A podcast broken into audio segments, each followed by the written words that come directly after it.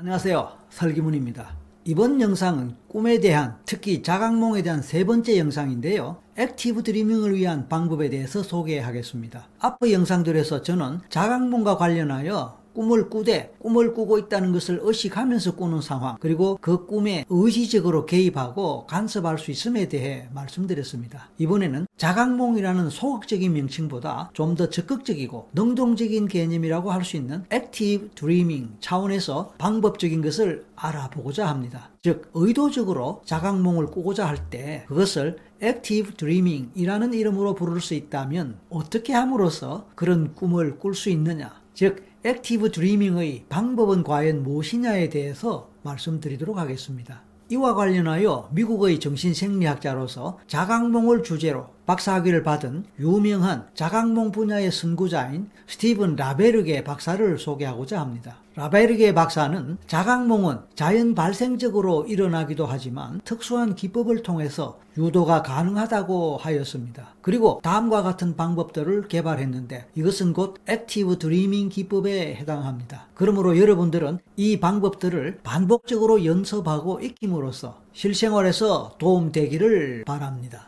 첫 번째, 현실 검증입니다. reality testing이라는 것인데요. 이것은 지금 자신이 처해 있는 것이 현실인지 꿈인지를 구분하려고 노력하는 것입니다. 제가 지금 이렇게 여러분들에게 동영상으로 말씀을 드린다. 이거는 꿈일까요? 현실일까요? 여러분들이 지금 이 동영상을 시청하시는 것, 그것은 또 꿈일까요? 현실일까요? 이게 바로 현실 검증입니다. 자, 그렇게 할 수 있는 방법 많이 있는데요. 대표적인 한 가지가 거울에 자신을 비춰보라는 것입니다. 꿈에서는 거울에 반사되는 자신의 모습이 왜곡되어 보일 수도 있습니다. 예를 들어서 벽에 있는 시계의 시간을 볼 때 그 시간을 볼 때마다 시간이 바뀌어 보일 수도 있습니다. 왜곡되는 것이죠. 또는 코를 막아보는 방법도 있는데요. 이렇게 코를 막았을 때 현실 같으면 숨을 못 쉬어서 힘들겠죠. 현실 같으면 코를 막고 오래 있을 수 없을 것입니다. 그런데 꿈속에서라면 코를 막아도 아무 문제 없을 것입니다. 그리고 주변의 딱딱한 물건이나 벽을 손으로 눌러보는 방법도 있습니다.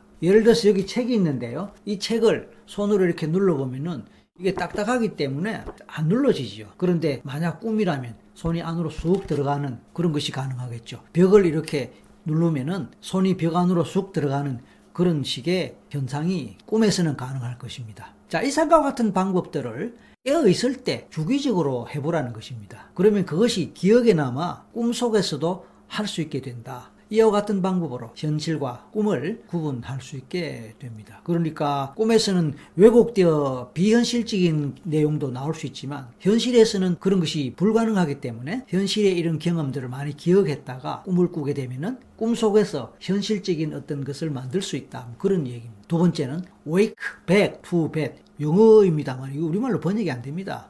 WBTB입니다. wake back to bed.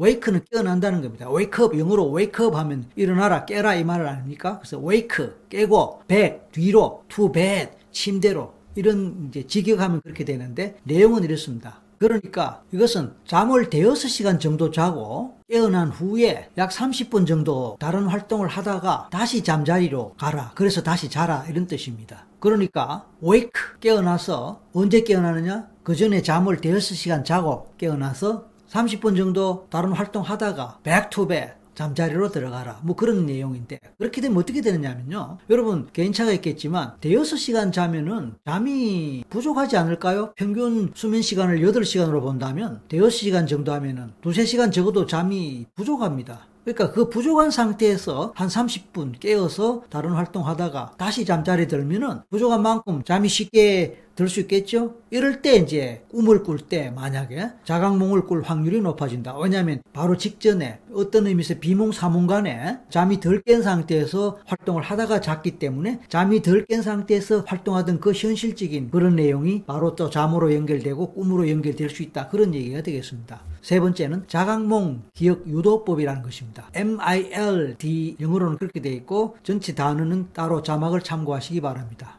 이것은 어떻게 되느냐 하면 첫 번째 잠이 들려고 할 때 최근에 꿨던 꿈을 생각합니다. 두 번째, 꿈 속에서 dream sign, 즉 이것이 꿈이다라는 것을 알려주는 신호를 찾아내 보라는 겁니다. 사인은 사인인데 이게 꿈이다라는 것을 알게 하는 그런 사인. 그래서 dream sign입니다. 예를 들면 날 수 있는 능력과 같은 것입니다. 공중을 난다면 이거는 현실이 아니잖아요. 만약에 그런 능력이 있다거나 실제로 그런 장면이 나온다거나 그러면 이건 꿈이라는 것을 우리가 확실히 알 수 있겠죠. 그런 신호가 있을 수 있다는 겁니다. 세 번째, 최근에 꿨던 꿈으로 돌아가는 상상을 합니다. 그리고 이 꿈 속에서만 드림 사인이 기능함을 되뇌입니다. 네 번째, 스스로에게 다음번 꿈을 꿀 때 내가 꿈꾸고 있다는 것을 기억하고 싶다라고 되뇌입니다. 이건 일종의 자기 최면이죠.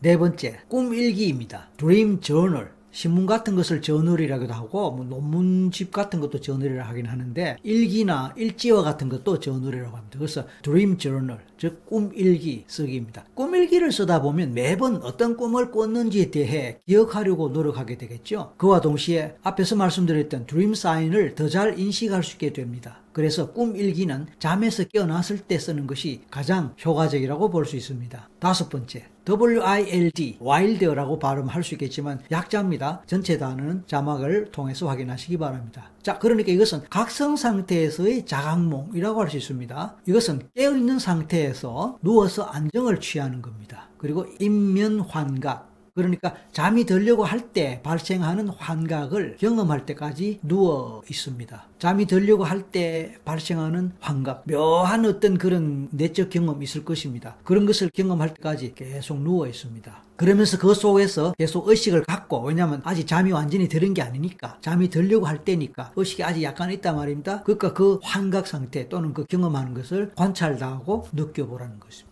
아, 간단하게 말씀드렸다 보니까 여러분이 제대로 이해하고 따라 할 수 있을지 모르겠습니다만은 이상과 같은 다섯 가지 방법들은 실제로 말만 갖고 그냥 한두 번 해본다고 되는 것이 아닙니다. 여러 가지로 또는 많은 실습과 연습을 반복 반복 하다 보면은 익힐 수 있다고 합니다. 사람들 중에는 유난히 이런 쪽으로 잘 되는 사람이 있어요. 유난히 따로 배우지도 않았는데 자각몽을 꾸는 사람도 있고 또 스스로 꿈을 의식하면서 꿈을 꾸는 사람들이 가끔 있어요. 그런 사람들은 이런 거 한두 번 해보면 금방 될 수 있을지도 모릅니다. 하지만 대부분의 사람들은 이런 경험이 적기 때문에 좀 생소할 수도 있고 또 연습에도 잘 안 될 수도 있을 것입니다. 그럼에도 불구하고 자각몽에 대한 관심들이 많기 때문에 또 이것이 결국은 자기 최면하고 연결될 수 있는 것이기 때문에 제가 특별히 소개를 해 보았는데 관심 있는 분들에게 도움 되기를 바라고 더 궁금하신 분들은 인터넷 같은데 검색하면 자료들이 많이 나오고 비슷비슷한 내용들이 많이 나옵니다. 그러니까 참고하시기 바랍니다. 감사합니다. 오늘은 여기까지입니다.